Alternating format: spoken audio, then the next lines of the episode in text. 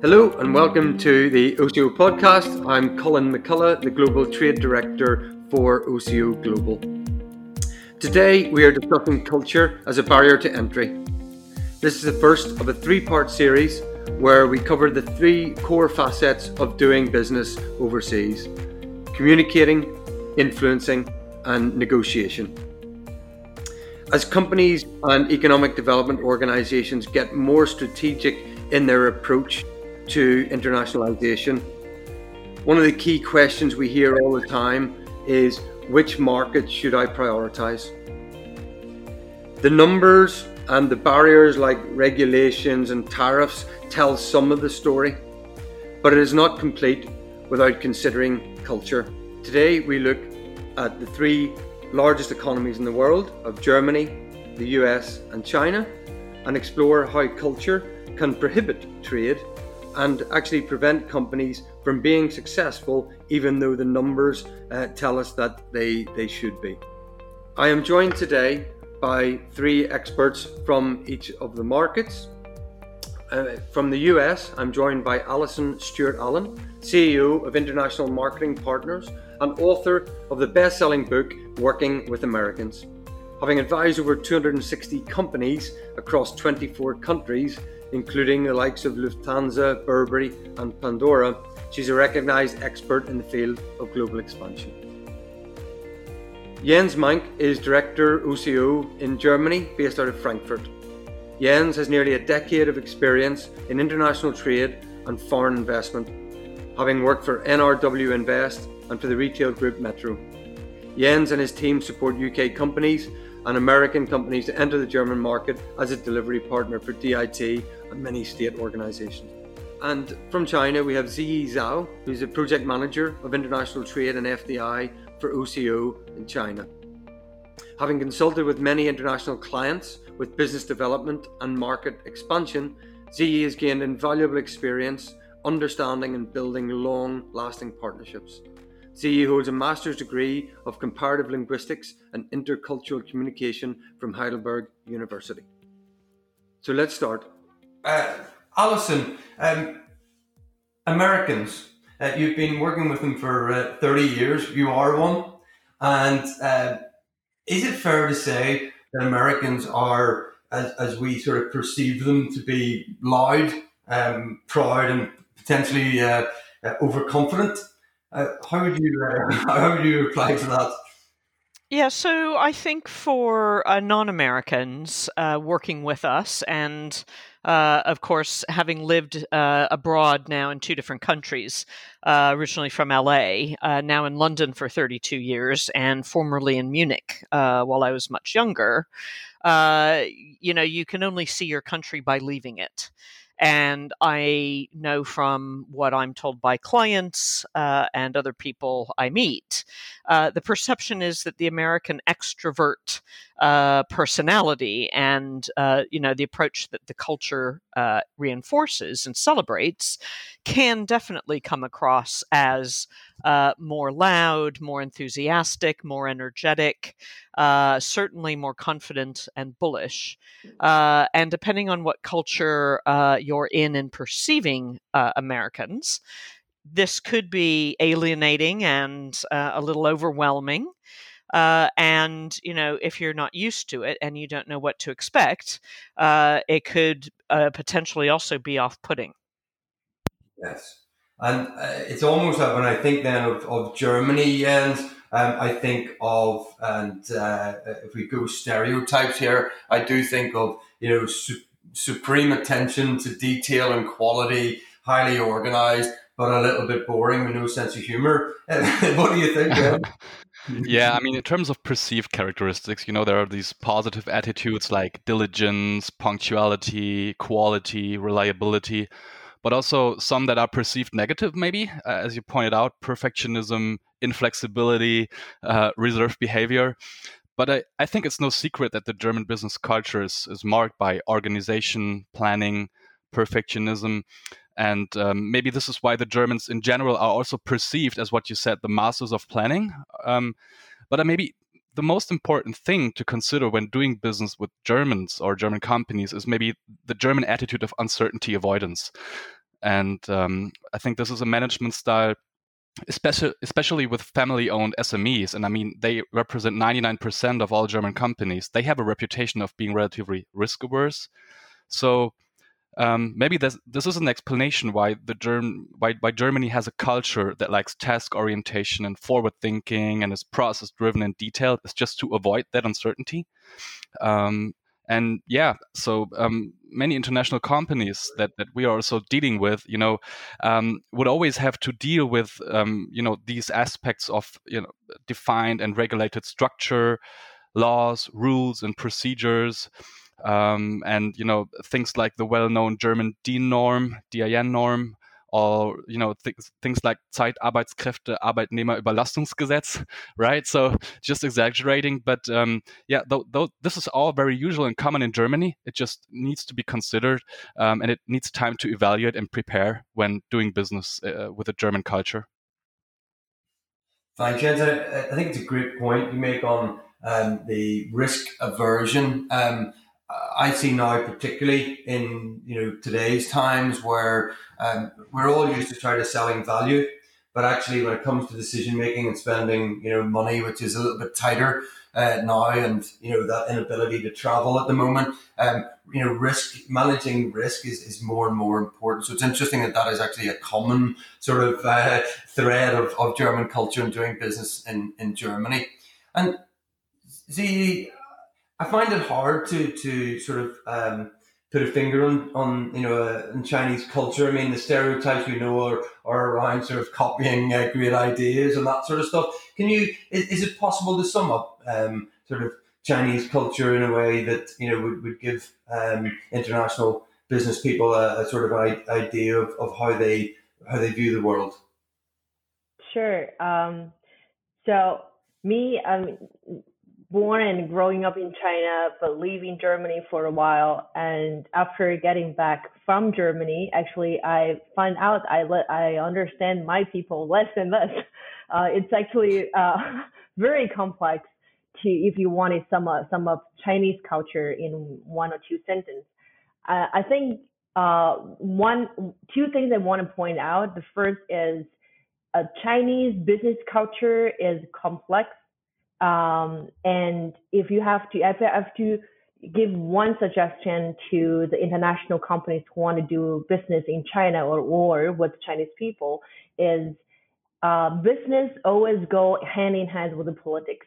Uh, that's crucial in China because um, firstly, China has never been a business in um, growing a faster business growing industry until the 70s um, we uh, we are a typical representative of farming civilization of the small peasant economy for over the centuries. Um, and over so many dynasties, agriculture was always emphasized and business or commerce is always inhibited. Um, and after the founding, the founding of Chinese uh, People's Republic of China, that's when China embarked the planned um, economy. That means politics is penetrating every corner of the society and um, dominating business until the 70s with the reform and opening up policy. So we have 40 years really get into the international business, and it's still very hard for the Chinese people people to separate the politics exactly uh, completely from business. I think that's the first thing that people can remember. Um, so sometimes it's very hard to to explain why certain things um, are, are, are like this, then you can probably go into the politics or political background of China, and then we can find maybe find the answer to the current many whys. Um, and I think I, I'm not representing all the Chinese people in this pod, podcast, but there are some of the uh, commonly shared characteristics I want to point out. Um, the first one is the guanxi, the relationship that um, um, it's the Chinese people prefer doing business with the company they know, with people they trust. Um, if they want to cooperate with somebody they don't know, they prefer through a middle person that they also they, they trust. Or um, so it's crucial for Chinese people to have this middle person. Um, so business relationship shall be built formally even without long short-term results. So this is come to the second point I want to um, I want to mention is one of the value is the long-term orientation. So Chinese people are looking for long-term cooperation instead of one deal. So they come in, negotiate, often want to establish a long-term relationship rather than discussing of one single cooperation. Um, and then um, they also this old saying goes like remain friendly even though the business fails. So because they always open doors for the next possibility to cooperate. And the next thing I want to point out is pragmatism. So Chinese people will not wait around to the perfect answer or a perfect plan. If they are 50% sure, they will start acting and they will try to figure it out along the way. Um, so it's also relatively easy for them to throw uh, to overthrow um, any conclusion and start over. Um, the next one is very famous harmony. Um, uh, I have clients come to me and say why Chinese people smiles all the time, even though, though they are rejecting me uh, brutally. Uh, it's, it is true because um, there's old saying says harmony makes money. So even though we don't cooperate this time, we still remain a harmonious relationship and partnership because um, that is the way we have we can earn mutual benefits. Um, the next the next one, the last one is um, face. So losing face is important. So lose, so keep keep like the losing face means so so it's important in Chinese um, culture, especially business culture, is to is to keep the person looking good um, is, uh, in the business environment. So this is a way of showing respect and also a way of building trustworthy relationships. And last but not least, I want to point out is China is huge. So I have clients come to me and say, "Oh, I, I, I, I'm doing perfectly in Shanghai, and I'm, and I moved to Beijing, and I don't know what to do." So it's, it's very normal because the North and the South share different cultures. So always be prepared that um, you have to learn a lot doing doing working with Chinese people because they come from different uh, areas in China. Okay, thank you very much. And so let's look at the first area of doing business, really, which is the most basic, which is communicating. And effectively, communicating is the ability to get your message across uh, clearly and effectively so that it is uh, understood. Um, but as George Bernard Shaw so beautifully put it, the single biggest problem in communication is the illusion that it has taken place.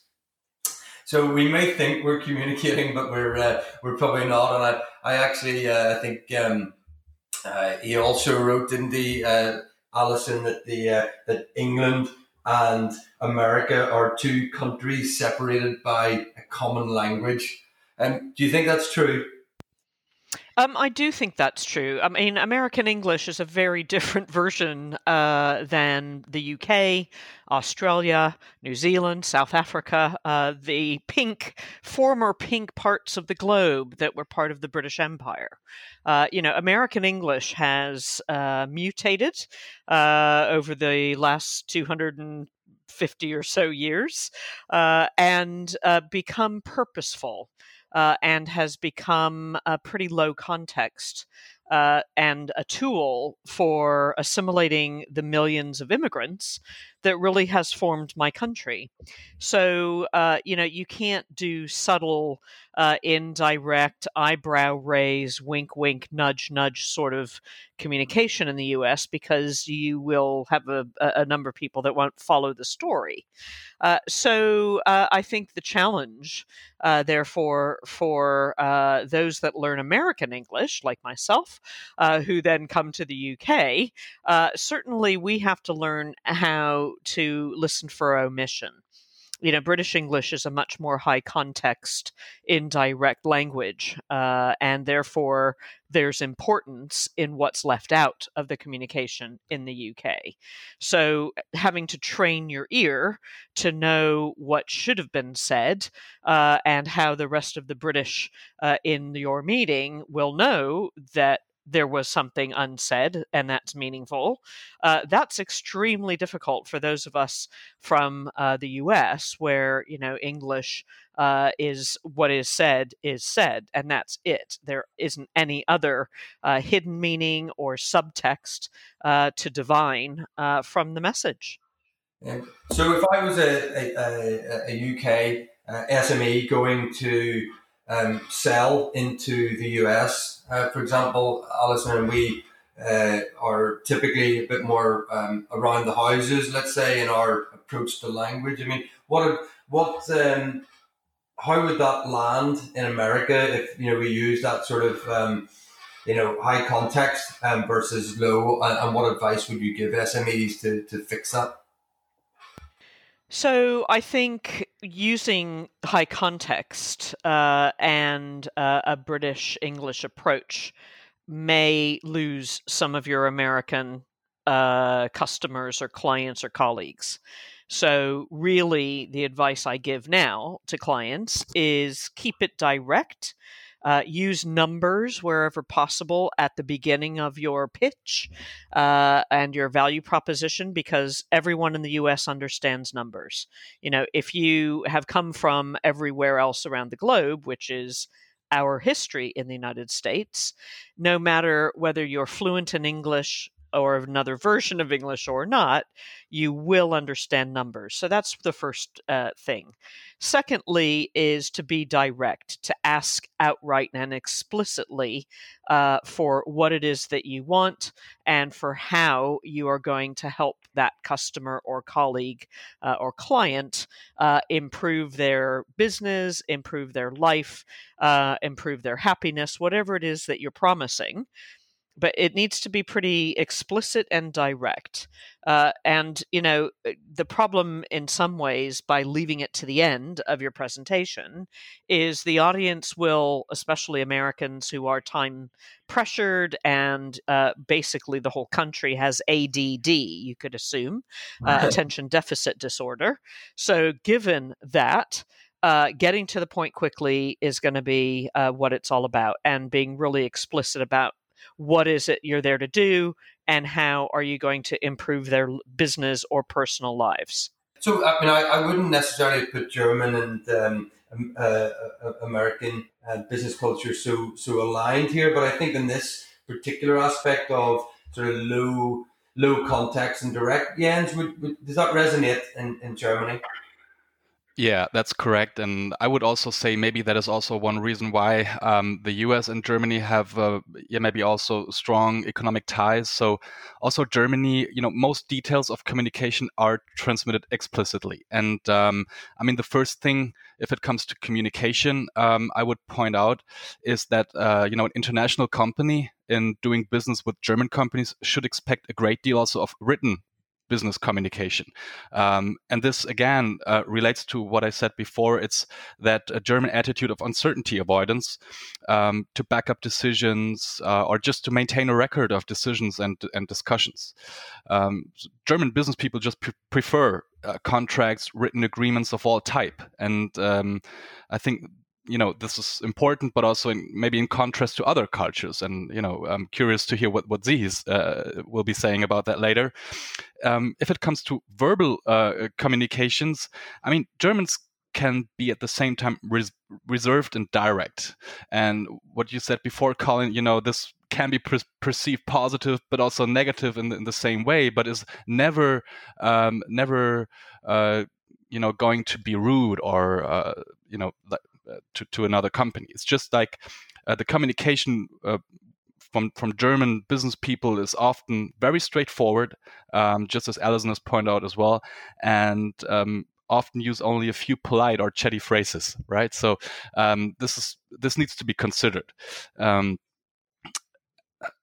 so I mean, the point I want to make here is that you know when doing business with Germans or entering into a business communication, um, written follow-ups to meetings that you know were conducted, uh, you know pointing out next steps, and um, also what Allyson said, you know including uh, details, numbers um, to give context, um, and again um, you know, pointing to this attitude of uncertainty avoidance. Everything you can do in in communication to uh, reduce the perceived risk of uncertainty avoidance for that German customer, buyer, or business partner, um, that would be beneficial.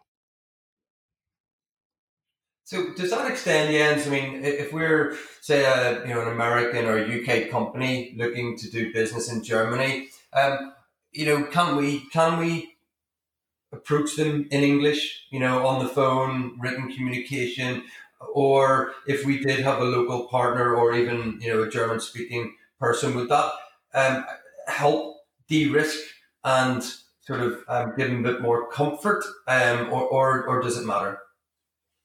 Well, it depends. I think in large groups, um, but also um, startups and scale ups, uh, there won't be any problem to approach these companies in English language. But again, 99% of the German companies are uh, SMEs and also family-owned businesses. And um, if you're, you know, um, a company with a niche product or service, uh, and reaching out to a very specific industry, you know, uh, engineering um, or manufacturing industry, um, and you want to get to the you know right person.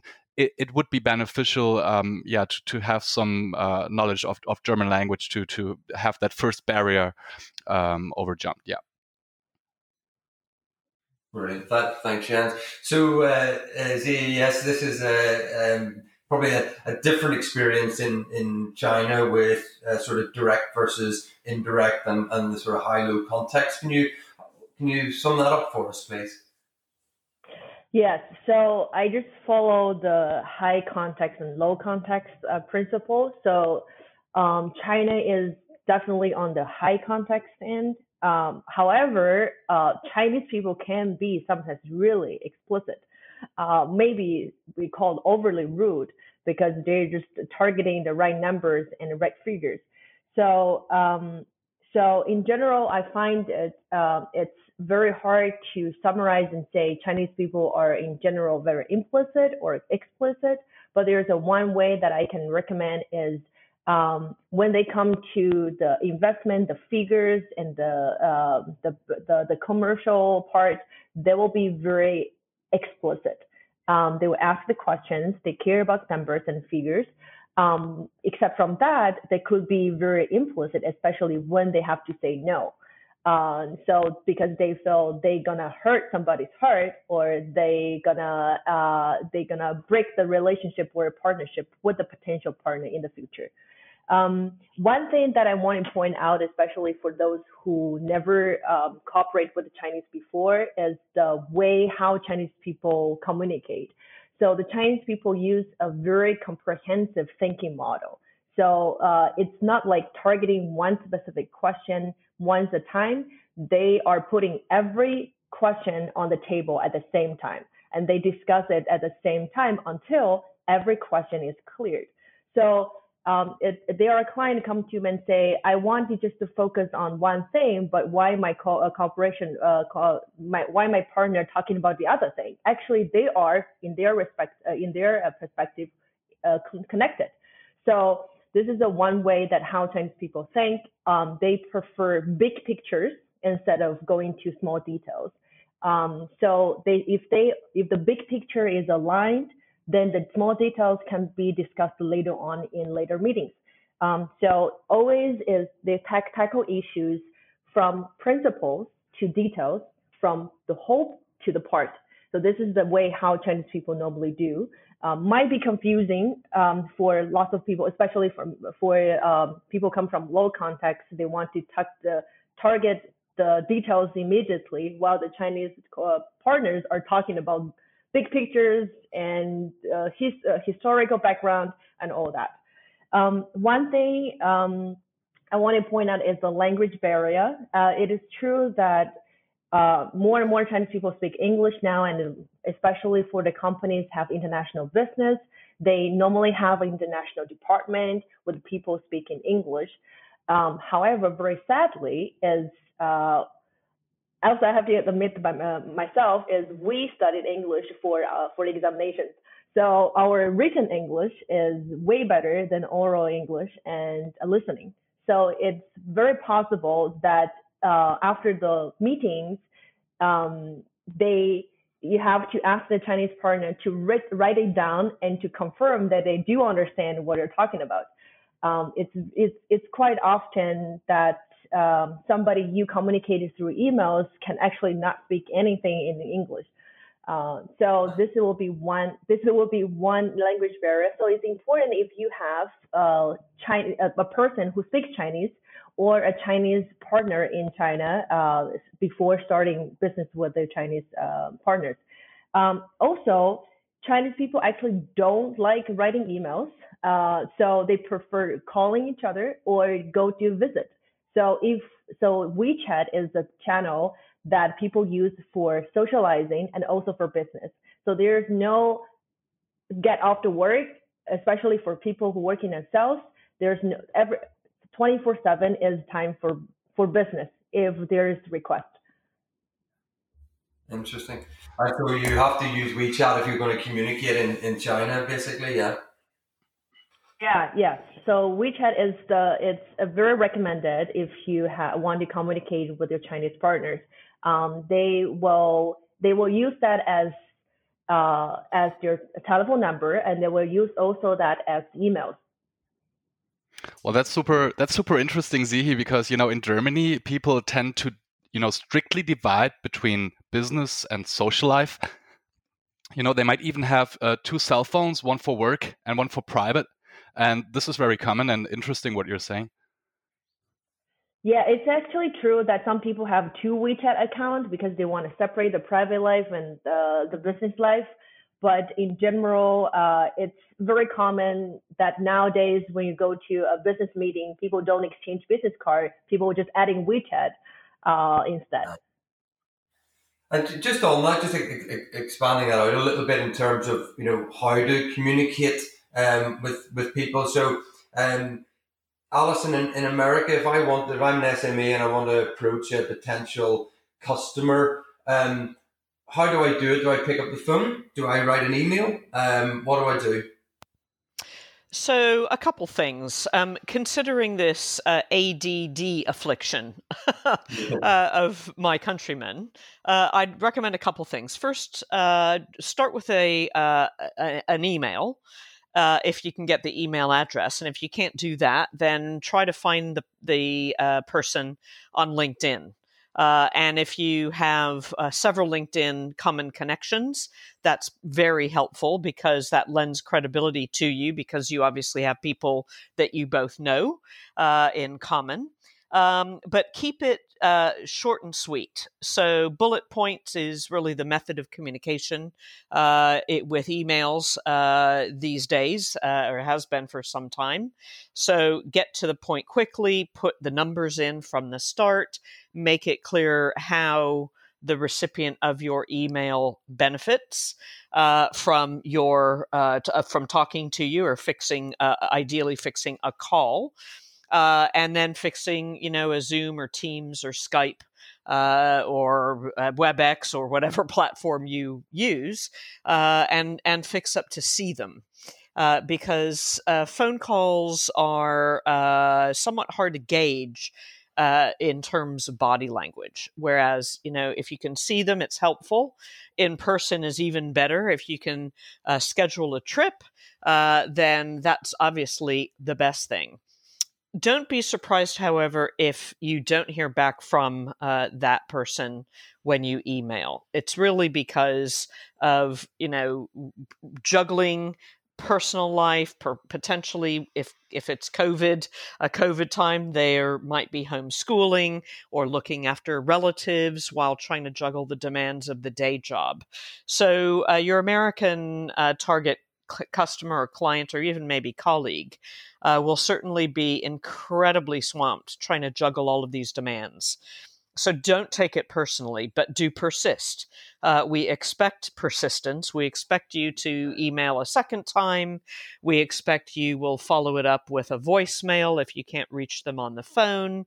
Um, you should also think about engaging any administrative person that they might have, a, an executive assistant, uh, and getting uh, him or her in copy on the email give them a phone call to help you calendar uh, an appointment for a call.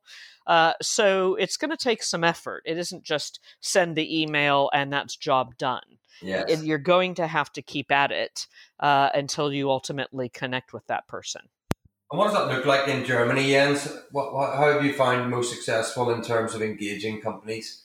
it's it's quite similar. So I would start with an email, uh, really explicitly again outlining you know your approach, uh, why you're approaching um, a specific company or a specific executive, and and what the background is, and um, really then uh, you know also uh, let people also you know. Um, take time in response. There might not be a direct response because often also uh, within German business, uh, emails get forwarded to you know maybe uh, the really right or correct. So in in an, in a formal email communication in Germany, you would you would use you know a very formal uh, approach with um, sehr geehrter Herr, so uh, you know dear sir. Uh, McCullough, we until you have met these people, um, you know, you, to name people with um, the first name, uh, uh, you know, really becomes more common if you have a trustful relationship. So I think we, we come to that point later uh, in in the podcast, um,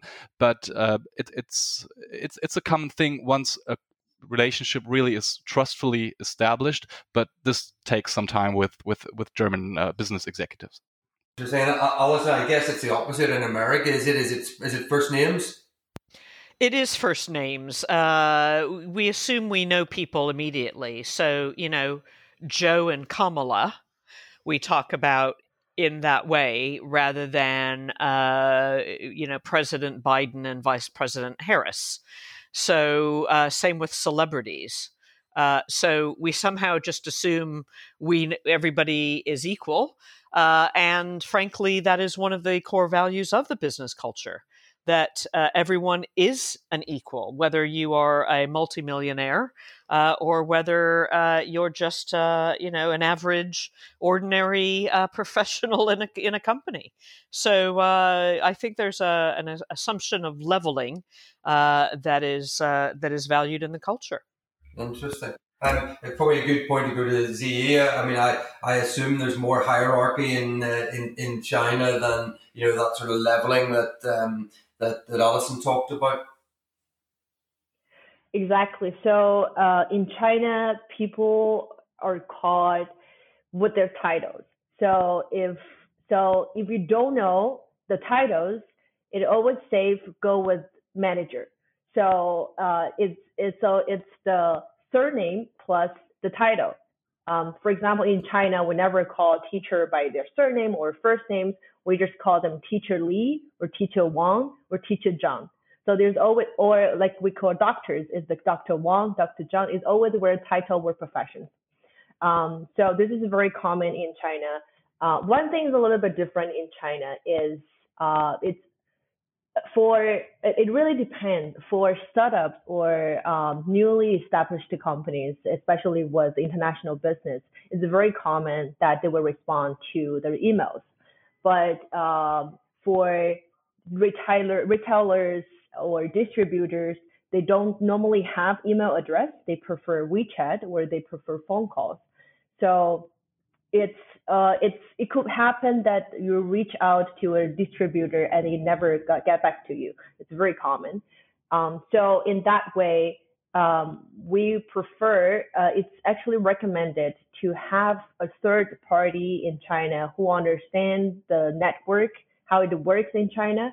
And especially if you want to approach uh, important business partner, find somebody who knows the person in it and connect you and matchmake uh, you to exactly the company you want to approach to. It's very common in China that business business information can be purchased um, and uh, and it's also regarded as valuable. It is it it's also legal to exchange information on prices, um, and, and also through great networks. So this is this this might be a bit less transparent as in as as in uh, states or in Germany. Um, even industry association will sell uh, information for um, for the operation um, cost. Interesting. And tell me just on the, um, is there much difference um, in you know uh, dealing with sort of um, uh, businessmen versus businesswomen in China? Is there is there a, a difference in how they operate and, and how you um, deal with with each? Mm-hmm. Uh, there is a difference between um, men in power and women in power in China. Um, it's very common that uh, all the people in power are normally men. Um, and of course, we're seeing more and more women rising in C-level, C-suite, or management team. Um, it's easier to, uh, from my experience, maybe I'm a woman, so I, uh, so so from my experience, I feel it's easier to communicate and more transparent to communicate with women because they are they tend more into telling the story, give you the background story, tell me to uh, set effects and details, and um, more pay attention, pay more attention to the small details. For guy is less transparent. They will listen and they will take it back and then eventually give your answer yes or no without further explanation. That happened also. Interesting. And Allyson, um, how does that uh, how does that play out in the US? I mean, I, am a I'm, I'm sort of quite well known to be uh, tactile and um, you know quite uh, sort of I, I, like hugs and, and kisses etc. I mean, uh, how does that play out in term in the US? Can I can I go over there and uh, and, and, hug everybody, or uh, uh, or, or do I have to be careful? Um, I think I'd be a little cautious. you know, Americans now are quite sensitive to uh, sexual harassment and codes of conduct. Uh, there's been lots of, you know, unconscious bias training uh, to raise awareness of uh, encroaching uh, on other people's space and assumptions that you might make. So it doesn't mean uh, being standoffish and not uh, shaking hands. Uh, that's certainly still an accepted uh, custom. Uh, I think um, hugging is perhaps best left to when you know them extremely well. Uh, and even then, it's done at a distance. Uh, so if you ever watch uh, how Americans hug in an office setting, you'll find, uh, you know, they hug uh, with their arms fully extended uh, and use their palms to sort of pat the back of the shoulder blade of the other person. So there's, you know, definitely a foot or so between the huggers. So that's one. Um, kissing, yeah, kissing, mm, it depends. You can gauge that on a case by case basis, but generally not done so much. Interesting. And uh, yeah, I, I, I, I get the feeling I wouldn't be giving too many kisses out in, in, in Germany. Would be an interesting experiment, though. But uh, no, I, I, guess shaking hands is the most common uh, uh, rule here. But I also heard of uh, you know an expat um, who went to work and then every day shook hands with uh, with uh, his colleagues because you know he, he he he read that in some kind of you know business culture um, how to. I mean, it's like shaking hands is you know uh, really on trade shows and for the first bus- business contact that's the, the, the usual common thing.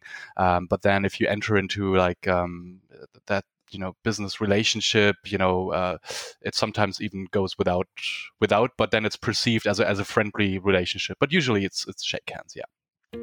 So that concludes our first episode of the webinar series on culture as a barrier to entry where we have looked at communication in the next episode, we look at influencing and to see how culture plays a part in how we can influence and persuade others to align with our point of view.